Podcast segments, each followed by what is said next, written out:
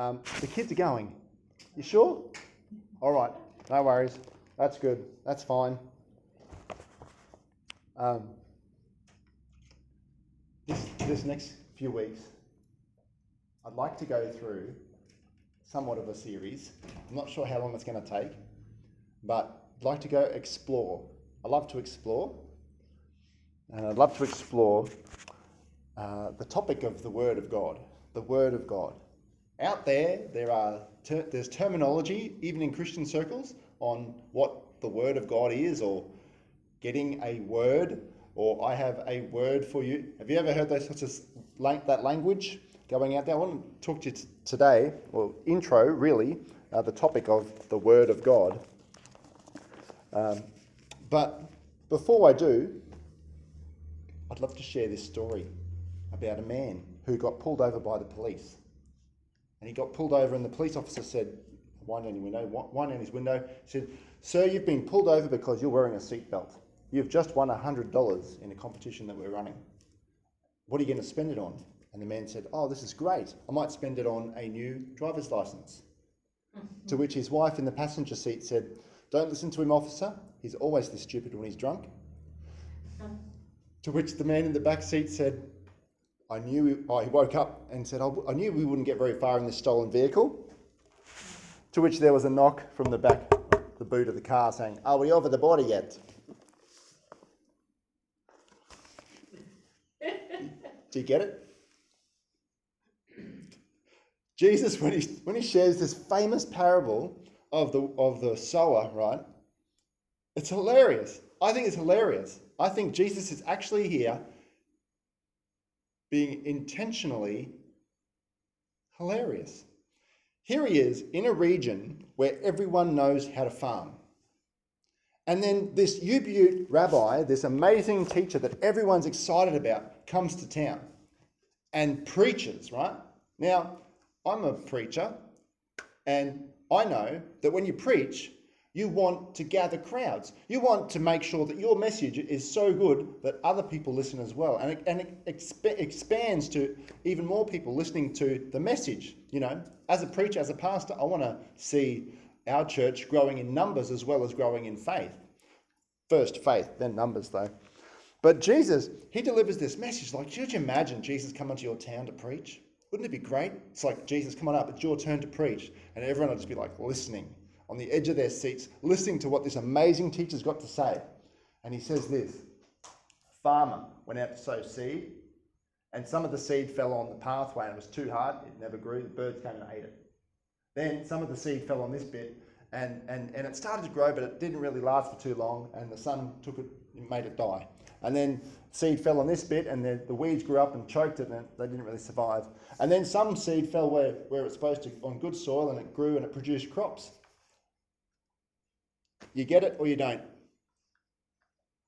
And that was it. That was it. He walked away. He just left him hanging. Now, you and I, we're privileged because we've got the Bible, which gives us the answer to the riddle or the, the answer to the parable. You know, it gives us the, it solves the problem for us because we see from verses 13 onwards, or from verses 10, sorry, onwards, that Jesus explains the meaning of the parable to the disciples, right? And, and this parable is such a parable that in verse 13, Jesus says to them, Do you not understand the, this parable? How then will you understand any parable? I want to understand the parables of Jesus. So if I want to understand what Jesus is saying when he starts talking about farming, he's not really talking about farming. I want to understand that. I want to understand that whenever he's trying to speak to me. Now, I know that Jesus speaks in different ways. God's always trying to speak to us. All right? If you don't know that, then you do now. He wants to talk. In fact, um, I, I've titled the series, if you want to call it a series, Can You Hear Me Now? Can you hear me now? You ever been on the phone and you dodgy reception? And you've been talking for so long, and then all of a sudden the other person cuts in and says, Sorry, I missed all of that from when you said this. And then so you say, Can you hear me now? And they say, Yep, can you hear me now? I wonder if we can actually imagine God asking us that question. Can we can I can you hear me now? Can you hear me now? There are different ways that God speaks. Different ways. And uh, different ways of the word of God. You know, when we talk about the word, what, what comes to mind? Let's throw it out there. There's five of us in the room. The word of God. What is it? Let's go. No wrong answers. Go. Call them out. It uh, contains history. The word of God contains history. What do you mean? What's the word of God? The Bible. The Bible. Right. There we go. So the word of God is the Bible. What else is the word of God? Jesus. Yeah, Jesus. John said, John said in his gospel, in the beginning was the word. And the word was with God, and the word was God. Nothing was made that everything was made by the word. Jesus. Jesus is the word made flesh, tabernacled among us. Yeah. I'll introduce you to two words. You probably know them both. Now, these two words are from Greece or Greek, ancient Greek language, and they are rhema and logos. Have you heard those two words? Whenever you read your Bible, in the New Testament, you'll read the word word in different places, or saying, or something like that. Word. Um, and you see these, these uh, two words in the actual original Greek, meaning two similar things but quite different in their approach. So let me just uh, let me just start off by tonight, basically coming down with the three ways of the word. Now, the word of God we've got all these scriptures in that we can memorize. You know, like um, Hebrews four twelve. The word of God is living and active, sharper than any double edged sword, dividing soul and spirit. Right. Um, we've got Psalm uh, ninety no one hundred nineteen, uh, where it says, "Your word is a lamp to my feet and a light to my path." We have all these other other scriptures in the Old Testament and the New which use the word word, and we have in our language, in our English, just have that word that starts with W and ends in ORD. But it's actually got this other meaning to it, and, and quite often we miss it in the uh, unless we look deeper, and uh, similar to what Jesus was saying in, the, in his parable. Sometimes we can just miss things. So here's the three ways of the word. There's the Rhema word, which is a spoken word, an uttered word. So when God spoke to the um, prophets or spoke through the prophets, they, they heard the word of the Lord, right? This is the word of the Lord. Okay? Um, Luke 5 5, Jesus has just borrowed Peter's fishing boat to, to preach, and he's gone deeper and deeper and out further, right? And then he says, after he's taught, he said to Peter, What? You remember? You know the story? Throw your nets out. And Peter's gone, No, we've been fishing all night. This isn't going to work, but at your word, I'll do it. All right? So that word there is rhema word, a spoken word. Jesus' spoken word. Um, Jesus, in his temptation in the wilderness, when he's tempted by the devil to turn rocks into bread, he responds to the devil, quoting Deuteronomy, saying, Man doesn't live by bread alone, but by every word that proceeds from the mouth of God. Right? So there's the Bible, which is the Word of God, but there's also words that come out of the mouth of God, which are obviously the Word of God. you know, which came first, the chicken or the egg? So in in um, uh, Abraham's time, or even let's go back to Adam, they, they didn't have the scripture, so they had a revelation of God which was uttered. And, and God is the same yesterday, today, and forever. Um, Romans 10, verse 17, is that scripture that says, um, I, might, I might look it up because I might misquote it. Romans 10, verse 17, faith comes by hearing. No, yeah. So faith comes from hearing, and hearing through the word of Christ. Faith comes by hearing, and hearing through the word of Christ. Now, that word for word is, I used to think that word was the Bible. Faith comes by hearing, and hearing by the word, right? The Bible. That's actually not what it's, trans, it's trans, not translating the Bible at all. It's translating the spoken word of Christ. Faith comes by hearing, and hearing the spoken word of Christ. So if Jesus says jump, he's, he's speaking into your life to grow your faith. And ultimately, God spoke into the world his son, Jesus Christ. The Logos, the word, which is our next one. So, Rhema word is a spoken word or an utterance, right? And Logos is the written word, right? And so, uh, generally, it's the written word. Not all the time, though.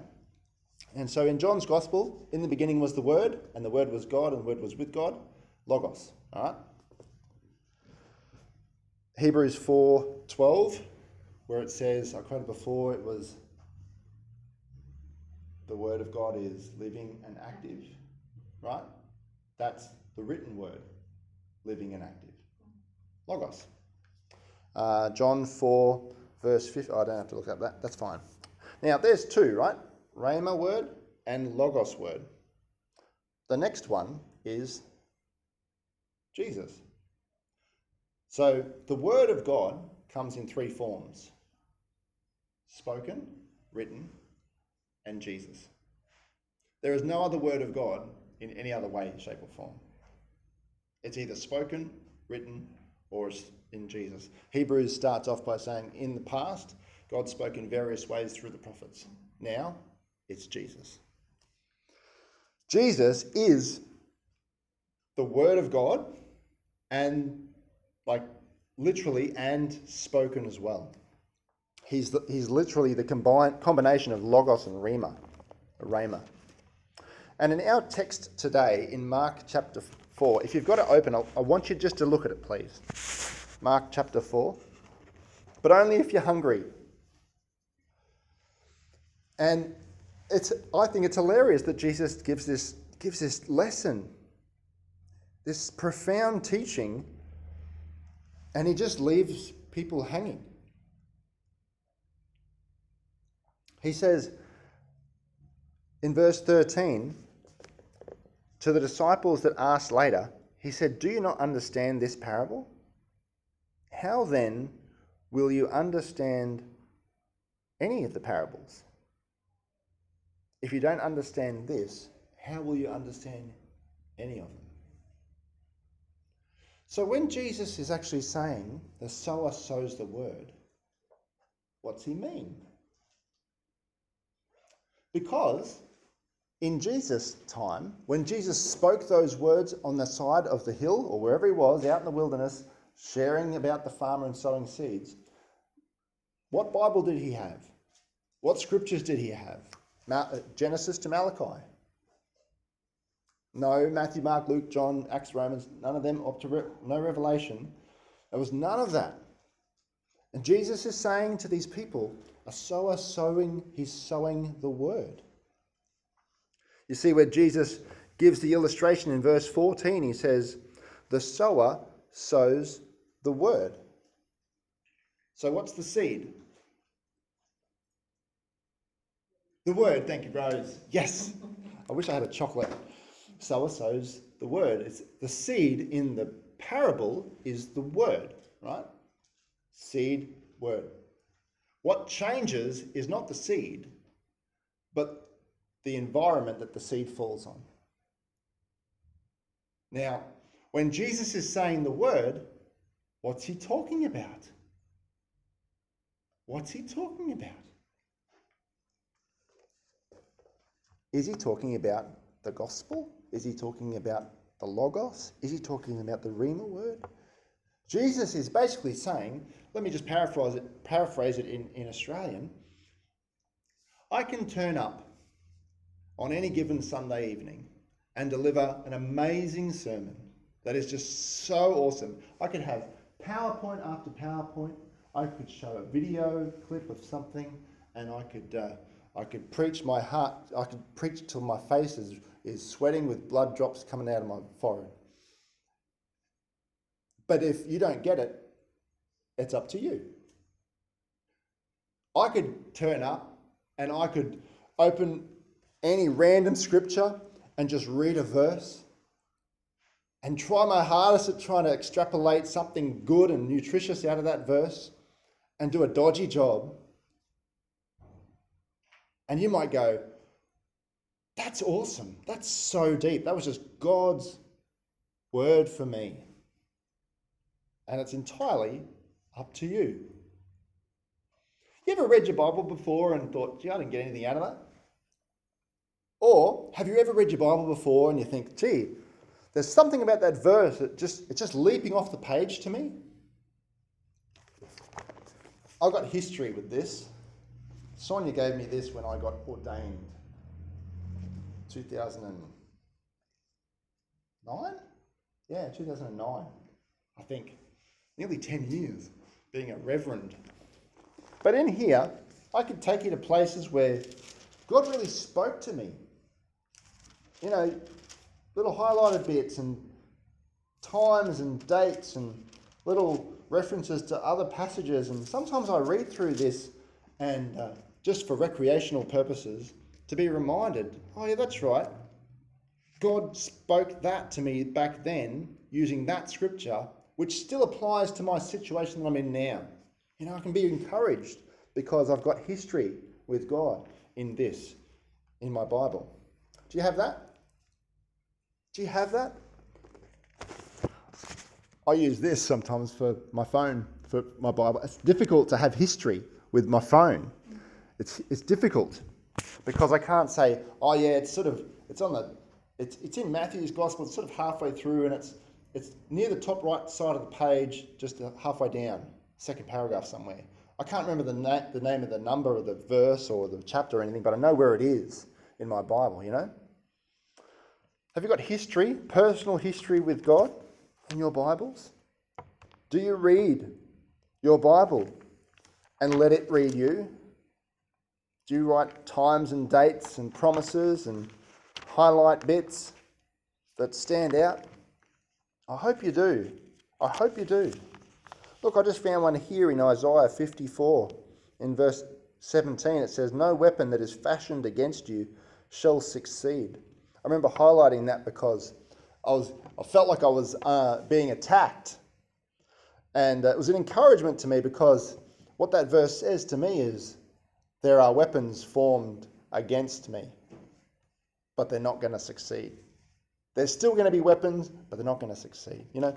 And I highlighted that because it reminded me, you know, if, if, if I go through that problem again, I can be encouraged.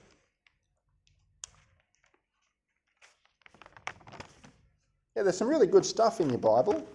You ever noticed? We, um, we like to take time away, Sonia and I. We like to try and relax and get away. And um, it was a beautiful time once we had, um, just the two of us. We actually stayed in Gembrook just before we moved down here. We just stayed in a little bed and breakfast place, and uh, it was lovely. It was so relaxing. Nothing was beeping. There were no kids having an argument, needing parenting. It was just, it was just beautiful, and it was on a property with horses everywhere, and you couldn't see the nearest building. It was great. And I, I think some of the Psalms, when I read the Psalms, they're a bit like that. I can just get away from, you know, my Monday afternoon or whatever it is. Do you ever notice that? If you're finding life stressful, you can just open up a psalm and think, oh, gee, as the deer pants for living streams of living water, so my soul pants for you, my God. Wow. My soul thirsts for God, for the living God. Blessed is the one who makes the Lord his trust, who does not turn to the proud, to those who go astray and after a lie. This is so encouraging. It's like, it's like getting away to a chalet somewhere and spending time with God, just reflecting on his word. Jesus spent time getting away from the crowds, and he spent time with his Father in prayer. And Jesus says in this parable, the seed is not people, the seed is the word. And it's how the word is taken that makes the difference. That makes the difference. You know, there's believers meeting today in, um, in persecuted countries, and they, they, they have a Bible that they share in, in like their town, and they rip out a page and keep the page for a month or so, and everyone in their little church or home church share that page. And then they pass it on to another church and they swap pages with other churches sharing a Bible because there's such a hunger for the word. I remember seeing videos of um, people in China uh, bringing in a box of Bibles to, uh, to a home church, a secret home church. And they opened the box of Bibles and people were just grabbing them like they're grabbing the toilet paper on the shelves in our, in our nation the last week or so. And these people were crying as they were holding on to Bibles. Crying as they're holding on to Bibles. And I've got like five Bibles that I can just grab whenever I want. Like, I wonder, I wonder if we do actually hear him now. Or is there so much other noise in our lives that we're just not listening? The seed is the peop- the seed is not the people, the seed is the word. The four soils in that parable, they all hear the word. They all hear the word. And Matthew's gospel shares this same parable, and it says that their hearts are the organ of the body that hear it's hearing the word.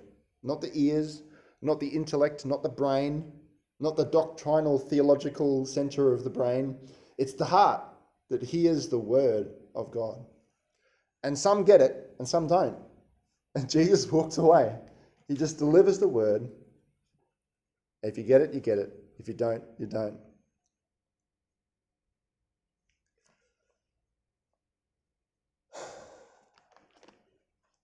One day, Jesus was talking with some Pharisees and some teachers of the law, and it's in, um, it's in John chapter 5. We'll finish in a second. I'm trying to stop myself from actually preaching because there's so many sermons in this stuff. there's so many sermons in this stuff. So I want to just stop before I extrapolate a bit too much. So the, the three ways of the word are the Rhema word, the Logos word, and Jesus. All right. And now here's Jesus with another one of these sermons, like the parable of the sower, where he just doesn't care about the crowds so much. He just wants them to, to get it, right? He delivers this discourse in John chapter 5, and he goes on to say um, in verse 39 to uh, some, uh, some religious people, he says, You search the scriptures. Now, he's talking there about the Old Testament. In, in uh, John 5:39 he says, "You search search the scriptures because you think that in them you have eternal life." Now they the Jewish boys would, would grow up practicing the five the first five books of the Bible by parrot fashion. And by the time they're 30, a man, a Jewish man, would know entire five books of the Bible, the Pentateuch, Genesis, Exodus, Leviticus, and so on. And they'd know parrot fashion. They'd know the scriptures, they'd know the prophets, they'd know all of it. And here they are, these learned Jewish men, and Jesus is saying to them, You search the scriptures because you think that in them you have eternal life, and it is they that bear witness about me. Yet you refuse to come to me that you may have life. So the scriptures always point to Jesus. And Jesus goes on down further and he says to them in verse 46, um, sorry, yeah, verse 46 For if you believed Moses, you would believe me, for he wrote about me. But if you do not believe his writings, how will you believe my words? Now, Jesus never wrote anything. Jesus preached, he healed, he did, he did and said. That's what he did. He acted and he spoke. He never wrote anything. And he says, that, that his words, if, if, we don't underst- if we don't believe Moses' writings, how on earth are we going to believe his words? That's what he's saying to these people. And then what Jesus does is he goes on and talks about bread and body, flesh, and, and blood, right? And he says my flesh, my flesh is bread from heaven, and my blood is drink. And, and so further on, we see that many people uh, decided to desert Jesus. I wonder why. That's strange talk. Why would Jesus say that his body uh, is flesh to be eaten and his blood is to be drunk, is drink to be drunk? Strange talk.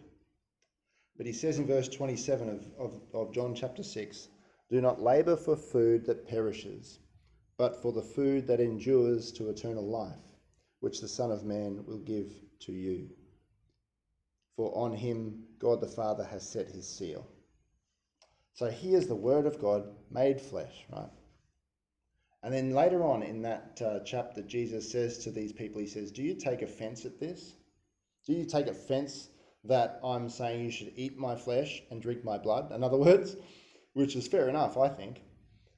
Hearing that for the first time would be quite offensive. And then he says in verse 62, Then what if you see this if, if you see the Son of Man ascending to where he was before? It is the Spirit who gives life, the flesh is no help at all. Now get this the words that I have spoken to you are spirit and life. Sometimes Jesus says the darndest things. What does he mean by that? The words I have spoken to you are spirit and life. It's like this God is spirit, and we worship him in spirit and truth. True worshippers, right? So God is spirit. Then he puts on flesh to become the word. And then he speaks words that are spirit and life. It's like the spirit becomes the word, and the word then becomes the spirit. The words that Jesus speaks are spirit and they are life. In other words, they speak to our hearts and they bring life.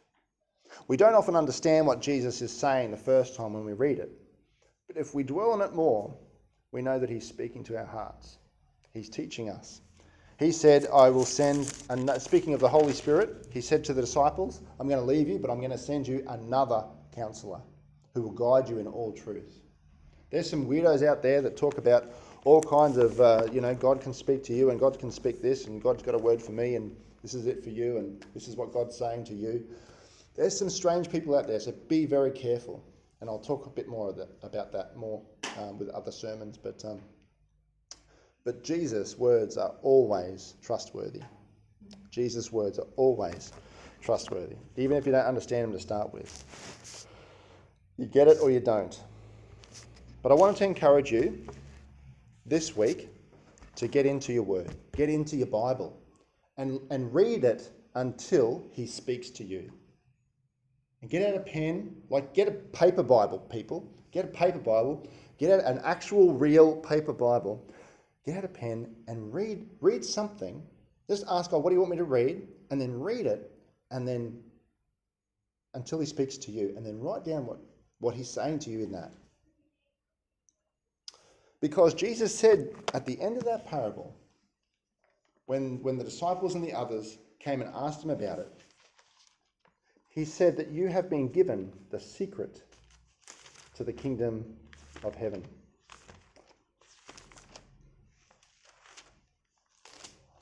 I lost it. He said to them, To you has been given the secret of the kingdom of God. But for those outside, everything is in parables. See, to you, to all, all of us in this room, the secret of the kingdom of God has been given. So there is an opportunity for you to get what God might be saying whenever you read your Bible. You don't need to come to church and listen to me to explain things. You come to God, you read your word, come to God and ask Him to explain it to you, and then get together with other believers and talk about it. And that's the way we get to hear what God might be saying to us. I think I'm in good company, though, to know that each one of you don't expect me to force feed. To spoon feed. Sonia tried to spoon feed me the other day at camping, and it wasn't fun. But no one's going to be doing any spoon feeding. But I might just, in this series, I might just preach a message that might make you go, hang on a second, where's the punchline?